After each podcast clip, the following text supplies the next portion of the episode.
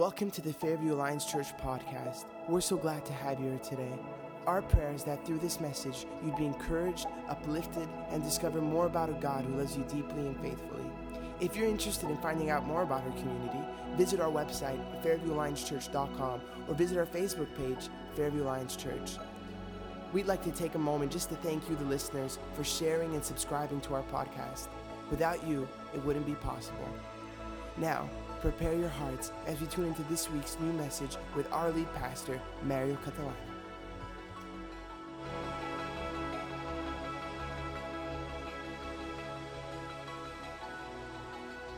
love waking up early on a Sunday morning. Amen? Like, am I the only one? But today I think is just such a special day, isn't it? When you get, okay, thank you for the one person who agrees. Appreciate that. Uh, today is such a special day for us because as a community we get to celebrate, and you know we believe, uh, we believe in miracles, and often sometimes we we kind of like classify if someone like grows back an arm that's fallen off or someone like like regrows a limb as that that's a miracle. But we really believe as a community of faith that even seeing people in 2018 choosing Jesus, celebrating that in front of people, we don't take that lightly and we're thankful as a church. And uh, man, I'm, I'm excited. And I, and I promise you, it is for the first time, maybe not even because of the caffeine that I'm excited. I'm just, I'm just, I'm hyped, man. I, seeing during hyped is, um, uh, never mind. But we don't got time for that. But uh, just seeing the worship, seeing, um, man, what an emotional day it is. And uh, bear with me. I'm excited to preach this. And this is going to be, uh, Pastor Allen told me, he's like, John, we're giving you like three hours this morning. So I'm really excited. And um, that's a joke. Some of you are here for the first time. You're like, this is the wrong church. This is the first and last time I'm here. And uh, it's special. I just want to say this. We're going to be reading from Acts chapter 9, verse 26 this morning. And uh, I think today is just a special day because I get to see spiritual family getting baptized, and I get to see my blood family getting baptized, seeing my uncle, and uh, man, God is so good. He is so good, amen. He's so good, and we get this privilege of putting our faith in Him and seeing Him do exceedingly abundant, always more than we could think or imagine. And so we're going to be reading this verse. Acts is this narrated, this narration of life after Jesus. It's recording pretty much the early years of the church and what it looked like once Jesus left. And uh, it's amazing to see that even when Jesus was gone, the church was like was born after Jesus left. And I think it's amazing to see that sometimes we plant seeds into people that we only get to see sometimes not even in our own lifetime. And it's amazing to see this church that's growing and it's it's, it's, on the, it's on the up and up, and uh, we see this. This is kind of an introduction in this chapter to this very well known person that most of us know if you grew up in church, and I think they have a new movie on him, on his life. Um, I'm sure he looked exactly the same as the actor. Um, Mediterranean, blue eyes, blonde hair. This was for sure him. Very accurate historical um, description of who he is, for sure. so we're going to be reading from um, verse 26. Now, it says, When he came, meaning Paul, to Jerusalem, he tried to join the disciples, but they were all afraid of him, not believing that he really was a disciple.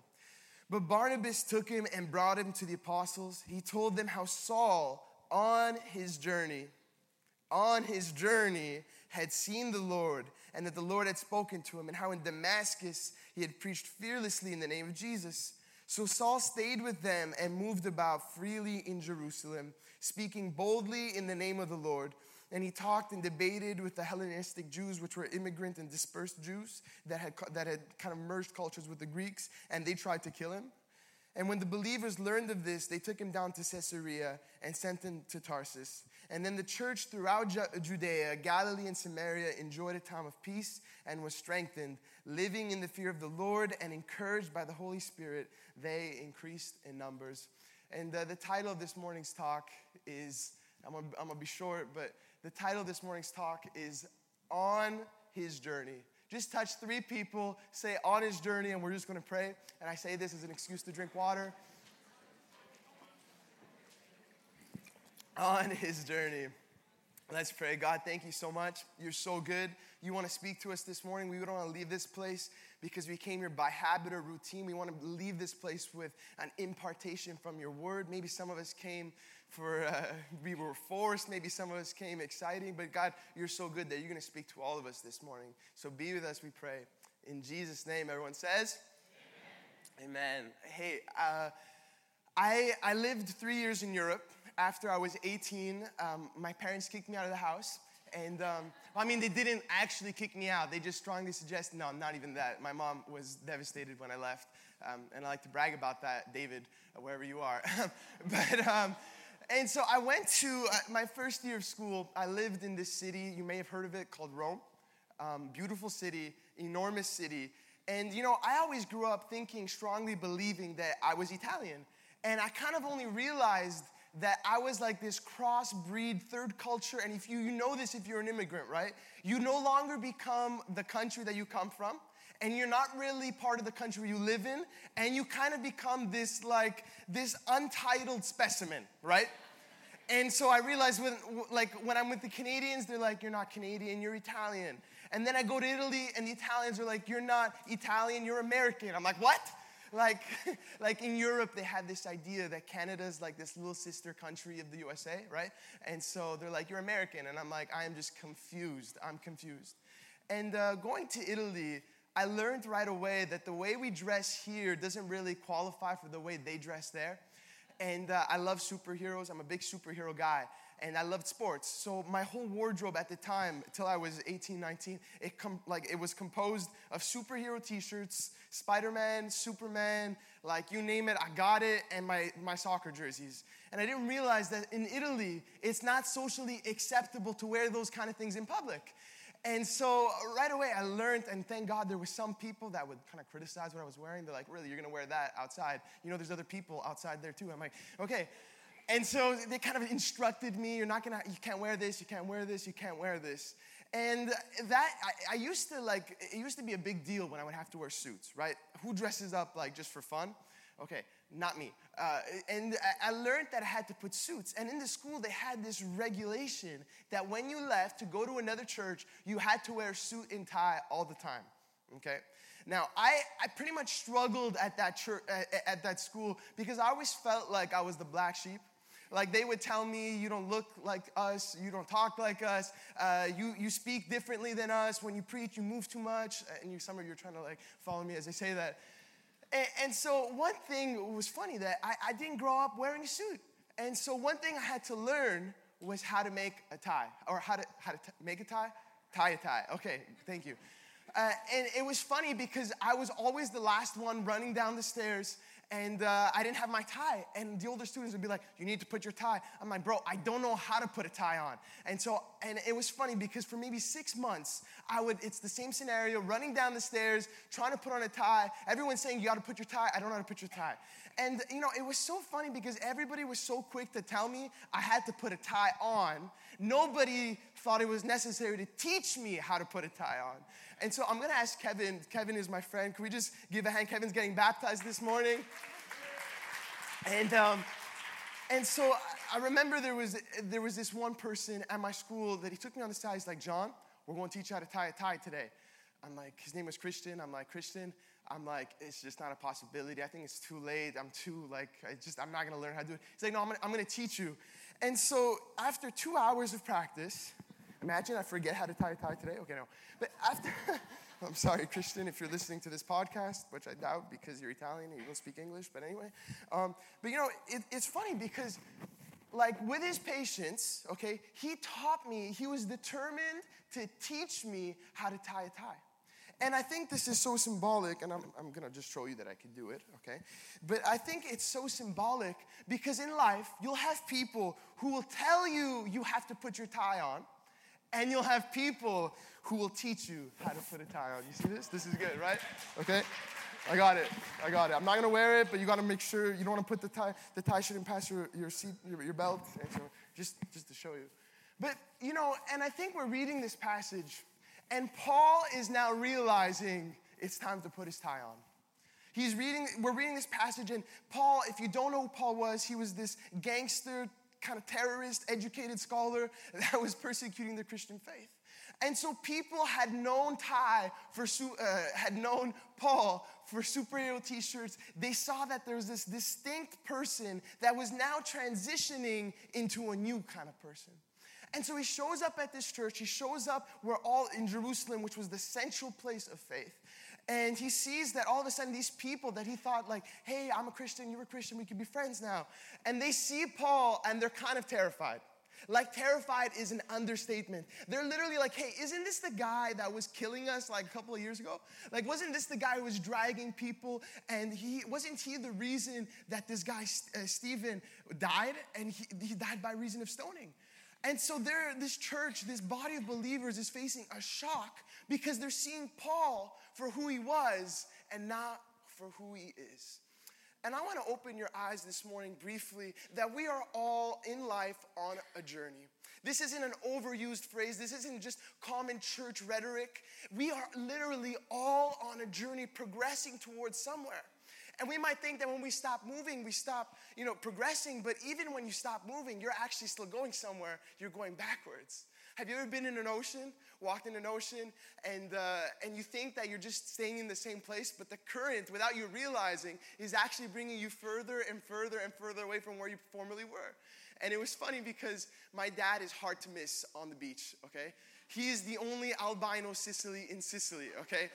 He's wearing like high socks, sombrero hat, undershirt, and he's really hard to miss. And I hadn't realized that the current brought me so far away with my little brother at the time that we had lost sight of who my dad was. And I think this morning we're all on a journey. You might feel like you're drifting away, or maybe now you're only kind of realizing that where you were is no longer where you are. I want to share three quick points. Are you ready? Very quick. My first point is this, and I don't know if I spelled this right. I kind of asked David in the car, he didn't really know, but this is my first point. Move past the person of your past. Move past the person of your past. Now, let, us look at this verse again. It says, All those who heard him were astonished and asked, Isn't he the man who raised havoc in Jerusalem among all those who call on his name, meaning Jesus' name? And hasn't he come here to take them as prisoners to be the chief of priests? I want to say this morning that we ought to be, as Jesus followers, astonished. We need to have this sense of wonder, this sense of surprise in our walk with Jesus. We need to know that, that God is so good. And I think that if some, I think that sometimes we begin to regress, we begin to walk backwards in our faith when we lose the wonder of what it means to follow Jesus. And I think sometimes, and on a day like this, I praise God because I think of where we were as a church. I think of where I was as a person. And I thank God because what He's done in my life, you think I'm crazy now. Well, you should have met me five years ago. You're like, well, He could be worse? Like, what? Um, oh, yes, I can. But you know, we ought to have this, this sense of astonishment that what God is doing in our life is so much greater than we could think, dream, or imagine. We need to be astonished. I love how Paul comes into this church, into this this uh, this group of people, right? And they are literally astonished. They're like, "No, uh, this guy. There is no way that he is coming to church today. There is no way." I want to ask you, when was the last time you were astonished by the person that walked into church? When was the last time you were astonished? And I'm saying on, on Friday nights, I get to be the youth pastor, the youth and young adult pastor. Sometimes I'm astonished at the kind of people that walk in. Uh, and if you're there, you kind of know what I imply without kind of going into it. But I think that as Jesus followers, we're called to live with a sense of astonishment in the sense, in the second we lose our wonder, we lose the, the twinkle, I guess, in our eye about what it means to follow Jesus, then we're starting, we have to realize that maybe we might be doing something wrong. We might be doing something wrong. And I wrote it down like this. You know, the people were observing Paul in disbelief because they couldn't believe who he was. They could not believe that this guy that was formerly killing people is now preaching by the same name of Jesus. And I want to encourage you. You might feel like your past is jacked up. You might feel like you've come from a long place, like you've done so many bad things. But God's love is so big, God's love is so grand that it doesn't matter what you did. He wants to invite you to living in this newness of life that only Jesus could bring. Only Jesus could bring this. And you know, I, the reason why, there's this verse in Romans chapter 2, verse 11. It says this For God pays no attention to this world's distinctions. See, God's grace doesn't play favorites. I love how at times we develop this sense, this false sense of self righteousness that, oh, that person can't be saved. That person can't come to faith in Jesus. That they're not good enough. I know what they've done. I know who they are at work. I see them outside church. You don't want to see that person get saved. But God's grace is so good that it invites the rich and the poor, it invites the sick and the healthy, the righteous and the evil. And, and we're invited into this family of who God has called us to be as a church. Grace doesn't play favorites.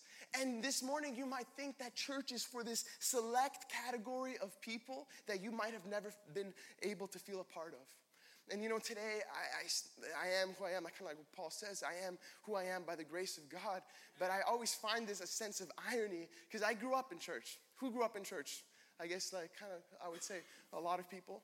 I grew up in church, and uh, I, I always felt super disconnected from church. You know that? I always kind of felt like I was the awkward one. I always kind of felt like I didn't belong there. I wasn't supposed to be a part of that place. But God's, God's wisdom is foolishness to our minds because He uses unlikely things and He makes them according to His Spirit and uses them for His will. And I want to encourage you God's grace is open to you this morning. God's grace. And what do we mean by grace? Grace is receiving a gift that you have no prerequisite of earning into. You know, sometimes we think church is like church is like this um, this college. Have you, who's ever applied to college, right? Some courses to get into some courses, you need what pre prerequisites, right? You need prerequisites. And sometimes we have this approach that church needs to be a place where we have prerequisites before entering into. And I want to let you know that, that you are here. You are welcomed here. Isn't that right, church? You are welcomed here. Doesn't matter what prerequisites you have, you are welcomed here. You see, on the baptism shirts, we have this, this, this saying Hello, new me. Goodbye, old me. Now, it doesn't mean that this person, you know, your relationship with this person differs. It doesn't mean that if they were your, you know, your brother before, they're no longer your brother, your uncle before. No, it's it's this symbolic gesture that that baptism is like this restart. It's this rebirth of who you were into who you are. Now, it's not that the water. There's nothing special about this water. Okay. There, you, can, you can't bottle it up. I wouldn't suggest you drinking it when you go home. Uh, there's nothing holy about that water. It is water, DDO water, okay? And if you live in DDO, you know what I meant by that emphasis on DDO water, okay? I grew up in Laval, okay? I, I took for granted tap water, okay? Now I, I can't really, I'm sorry, DDO, Pierrefonds, this is a messy situation. But there's nothing special about that water. It's symbolic. And if you and we said Friday that if you don't live the change the water implies, then all you did was take a public bath. All it is is a public bath. This is what our pastor said. These are not my words. If you have a problem, email me at pastormariocatalano at fairview.com, okay? These are his words. I'm just, I'm just quoting our pastor. I love our pastor. He's really, he's amazing. He's amazing. But the water, there's nothing special about the water. The water is symbolic of an implication that you are now going to live the change into this new creation of life that you're in. It's the ultimate restart button. You are rebirthed into someone new. My second point is this. You ready? Move past the person you pass. No, we have no more points. You have three? Okay, let's go. My second point. My second point is this let's not make people try. My second point is let's not have to make people try. Look at this, look at this. When he came to Jerusalem, he tried to join the disciples, but they were all afraid of him, not believing that he was really a disciple. Uh, I, I, used to work at the Bay. Does, every, does any, all the mothers, yes, shopping at the Bay? And uh, we had this rule as an employee, which was we always had to say bonjour, hi all the time, okay? Whether they were six or whether they were 60, we had to say bonjour, hi. You walk in, bonjour, hi, je m'appelle Jonathan, est-ce qu'il y a façon que je peux t'aider ce matin? Like all the time, that's how it was. All the time. Like, even if I'm looking at a 13 year old that I know you're more likely here to steal something than you are to buy something, I have to say, Bonjour, je m'appelle Jonathan, est-ce que je peux vous aider aujourd'hui? Okay? That's what I said. All the time. And my dad's like, Talk slower, please. But we had this rule that you walk into a place and you have to say bonjour, hi. And you know what? What makes me laugh that sometimes as a church we don't even have that rule. There should be this unwritten rule that it doesn't matter how awkward it's going to be to say hi to the stranger and say, Bonjour, hi, my name is so and so. What is it? What is it? Shouldn't that be a rule that we apply to our church? Like, you know, and I think, and I think it's because sometimes we take for granted how difficult it is for someone to come to church on a Sunday morning. They're feeling awkward. They don't know what they should they should have worn this morning. They see people with ripped jeans. They see people with suits on. They're like, "What am I in?" Like, you know, like if you if you're scared of them, imagine how much more scared they are of you. You know.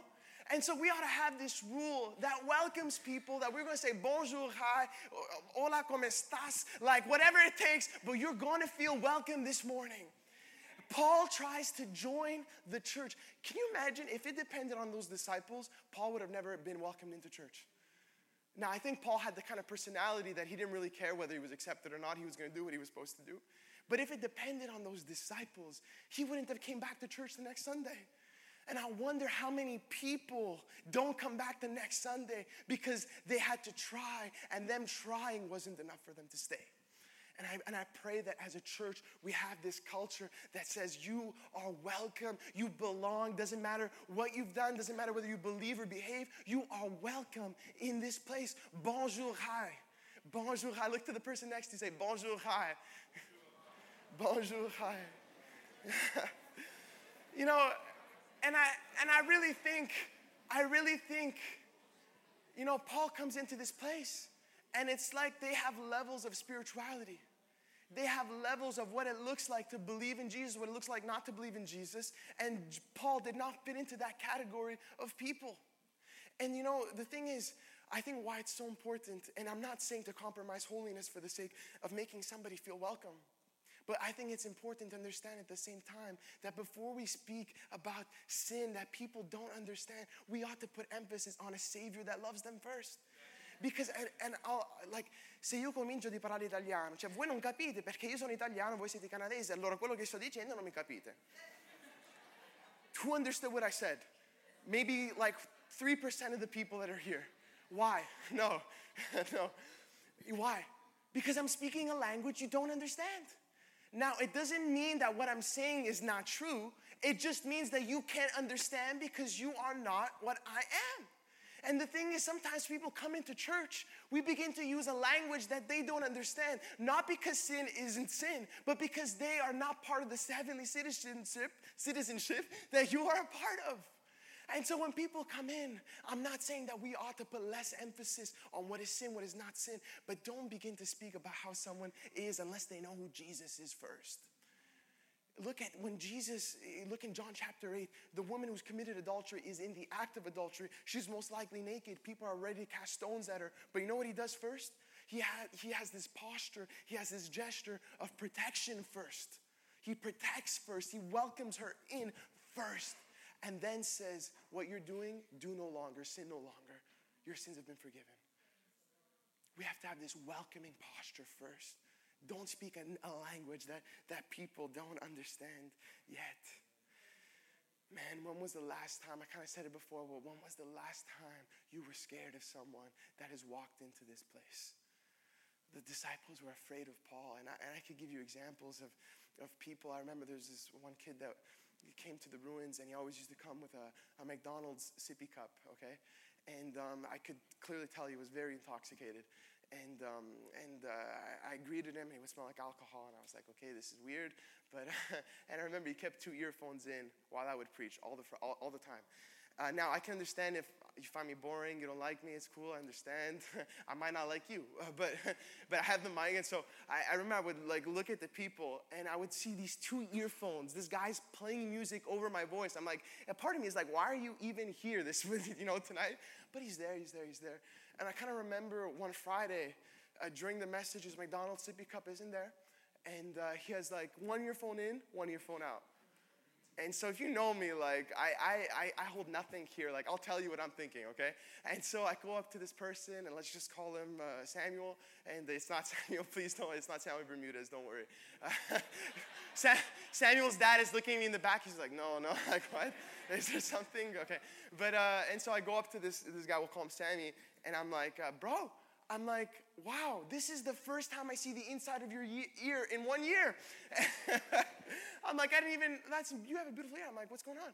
And he's like, well, I just decided that I want to take this initiative maybe to start listening and to drawing closer to God. It's kind of a new year. I want to give God a chance.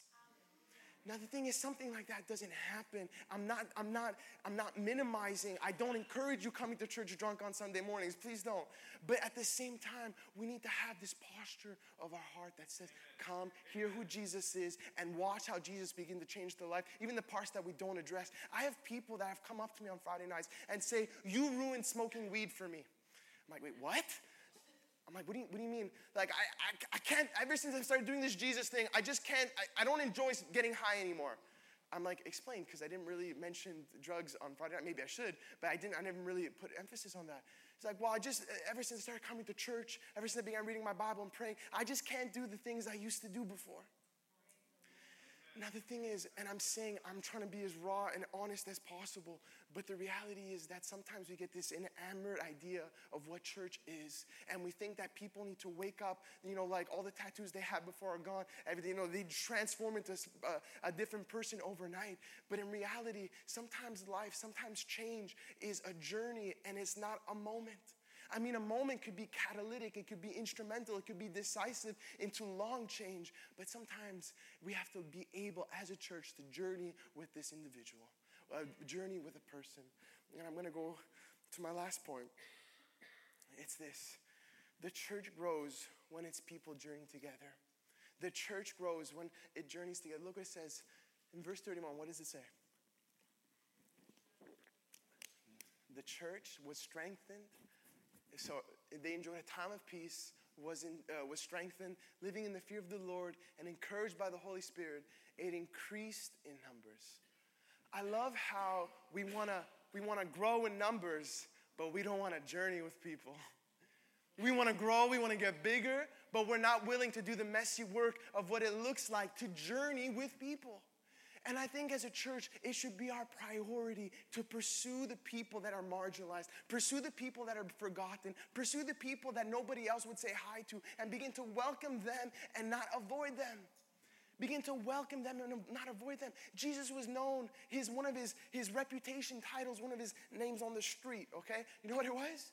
He was the friend of sinners. He was the friend. Can you imagine God comes down on earth? There, you know, if you read the Gospels, I encourage you to read the Gospels. It's amazing. You know, Jesus gets, they call him uh, demon possessed. Like, imagine God, you're demon, like, what? Like, that's kind of weird, okay? But one of his names was the, the friend of sinners because he would befriend and he would associate himself with people that are so unlikely and did not fit in the paradigm of religion that Israel or Jewish people had at the time. He was known as the friend of sinners. But the thing is, if we're not willing to journey with people, we're not willing to walk with people, we won't be encouraged because it, honestly, it's a blessing to see someone grow, isn't it? It's not instantaneous. And, and today, I, you know, I, I'm happy. I told you I'm celebrating. My uncle is getting baptized this morning, my mom's brother. And I, yeah, I'm excited. I'm, uh, I love him. But you know, he grew up in the same household as my mom. And this morning, we had a talk over coffee. And um, man, I, he almost started making me cry, like in my kitchen, okay? And we were talking, and he was saying, he's like, you know, he's like, he's like, it, it's, it's funny how what my mother prayed for is only happening 50 i won't give away his age but i'll say i'll say he's like he's like i hate you he's like let's just say what my mother prayed for there was a 35 year gap between what she prayed for and what has happened and I find it crazy because my grandmother died in the hope, and she would pray. And he was saying, you know, people would come over to her house, they would pray for him. He'd be like, oh, stop praying for me. This is weird. But I love how a seed that was planted so many years ago is bearing fruit now, now. And I'm saying, are we gonna have the patience? Are we gonna have faith? And I wanna encourage the parents that maybe your children are coming, maybe your siblings aren't coming, maybe your, your mother, your father is not saved. Watch out because there is a seed that is being planted by your prayers. There is a seed that is being planted by the text that you send, the calls. Doesn't matter whether they keep saying, No, I'm not coming to church this morning, I'm not coming to church this morning, but continue to believe that the seed, the seed is being planted. Paul says that for those who don't give up, do not, do not grow ill of doing good, for in due time you will reap what you sow. What are we sowing today that we want to reap tomorrow? Praise God because seeds that are planted 30 years before are being, a bit more, but 30 years before are being grown today. And I just want to conclude with this, and I'm done. It's pretty good. At 12 o'clock, I told Pastor Allen I was done. But look at this. Where are you journeying towards? Where are you journeying towards? Look at, and, and today is Palm Sunday, and I want to read these verses, but look at this. This is, the, this is the, the triumphal entry of when Jesus walks into Jerusalem with his donkey. This is kind of the celebration, the commemoration of what we do on Palm Sunday. And I want to read the passage. Says, The next day, the great crowd that had come for the festival heard that Jesus was on his way to Jerusalem. And they took palm branches and went out to meet him, shouting, Hosanna! Blessed is he who comes in the name of the Lord. Blessed is the King of Israel. And Jesus found a young donkey and sat on it as it was written Don't be afraid, daughter of Zion. See, your king is coming seated on a donkey's colt. And now look what verse 16 says. This is, this is the, the, the, passage that speaks to me. At first, his disciples didn't understand this. Only after Jesus was glorified did they realize that these things had been done and written about him and that these things had been done to him. Now, verse 17. Many people from that was with him. Sorry. Now, the crowd that was with him when he called Lazarus, oh, thank you. But the crowd that was with him now, the crowd that was with him when he called Lazarus from the tomb and raised him from the dead continued to spread the word. Many people, because they had heard that he had performed that miracle when he resurrected one of his best friends, Lazarus, went out to meet him. So the Pharisees said to one another, See, this is getting nowhere. Look at how the whole world has gone after him. Now, I read this passage because A, it's Palm Sunday, B, because this is what I want to close with. Now, it's funny because if you read the whole um, completion of that gospel, you'll see that most likely the same crowd that was chanting Hosanna, Hosanna would soon be chanting Crucify him, crucify him. We want Jesus, we want Barabbas and not Jesus. But I love how Jesus, Jesus was on his way towards Jerusalem.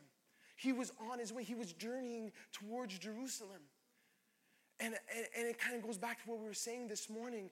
You are journeying somewhere. You, the, every step that you take, every decision that you make is a journey that is bringing you to an ultimate destination.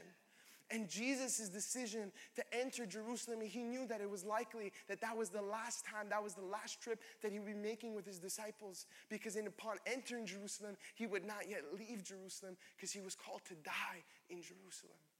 Actually, he would, be, he would actually be crucified outside of Jerusalem. But I want to, and, and this is why we celebrate next week Resurrection Sunday, Good Friday. Friday was good. Be, you know, the only reason that Friday was good was because Jesus decided to journey to Jerusalem. And out of his journeying in Jerusalem, we get to live this new life found in Jesus. And I want to encourage you this morning, and we're done, but I want to encourage you this morning you are journeying somewhere. And you know, my goal, our goal as Christian isn't to, to you know, minimize you know, salvation into I want to go to heaven, I don't want to go to hell. Man, you know what I'm realizing as I grow in my walk with God? That I don't so much care, not just, I mean, I, I will rephrase that. It's not that I don't care about going to heaven. It's not that I want to go to heaven. I want to see how many people I can bring with me to heaven. And that's the journey that Jesus calls us to walk. It's, it's journeying in a way that we bring people with us. We bring people like Paul. We bring people like Saul. And I praise God because I believe that Fairview is a journeying church, isn't it? It's a journeying church. And I just want to pray, and we're going to have the, um, the testimonies, but I want to pray for you. And maybe if we could just bow, bow your head and, and close your eyes for a moment. We're all journeying somewhere. And maybe you realize this morning that, that the journey, the steps that you're taking are towards a direction that, that you know to yourself in your heart of hearts that is contrary to them what God has called you. That God has called you to live a higher calling, not in sin, but in pursuit of a Savior. And I want to pray for you this morning. Maybe you feel like, like you want Jesus to be the center of your journey. I want to pray this morning. I want to invite you to, to, to make that decision. God, thank you so much for every heart that's here this morning. Lord, we're celebrating those who are choosing to be baptized today, but I'm sure that because of the seed that is being planted, we will reap a harvest of people today that came for someone else's baptism and will see themselves meeting the Savior that their friend or family has been professing today, oh God. Lord, we pray that as a church you would give us the patience and the grace, although it may not always be eloquent, it may not always be pretty, but Lord, give us the grace as a church, as your body, to show the same patience that you show us towards other people, to show that same love that at times is never paid back, oh God, to those who we feel like maybe don't love us in the same way that we would like for them. God, be with us, we pray. Thank you because we have this privilege to celebrate people choosing you this morning. Lord, we thank you.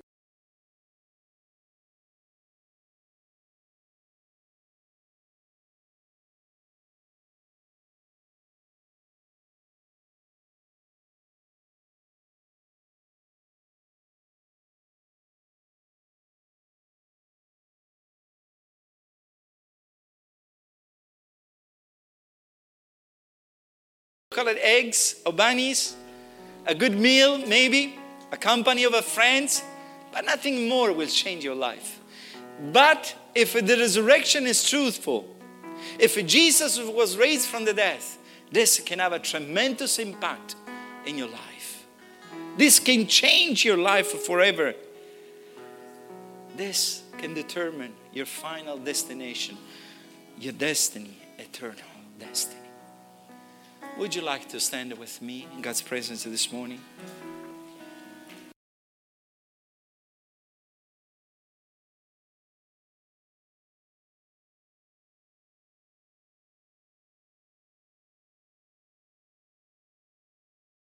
is Lords of Lords. That's why we need to be appreciative of the grace of God. And the last affirmation that the author is saying here that is superior to the angels.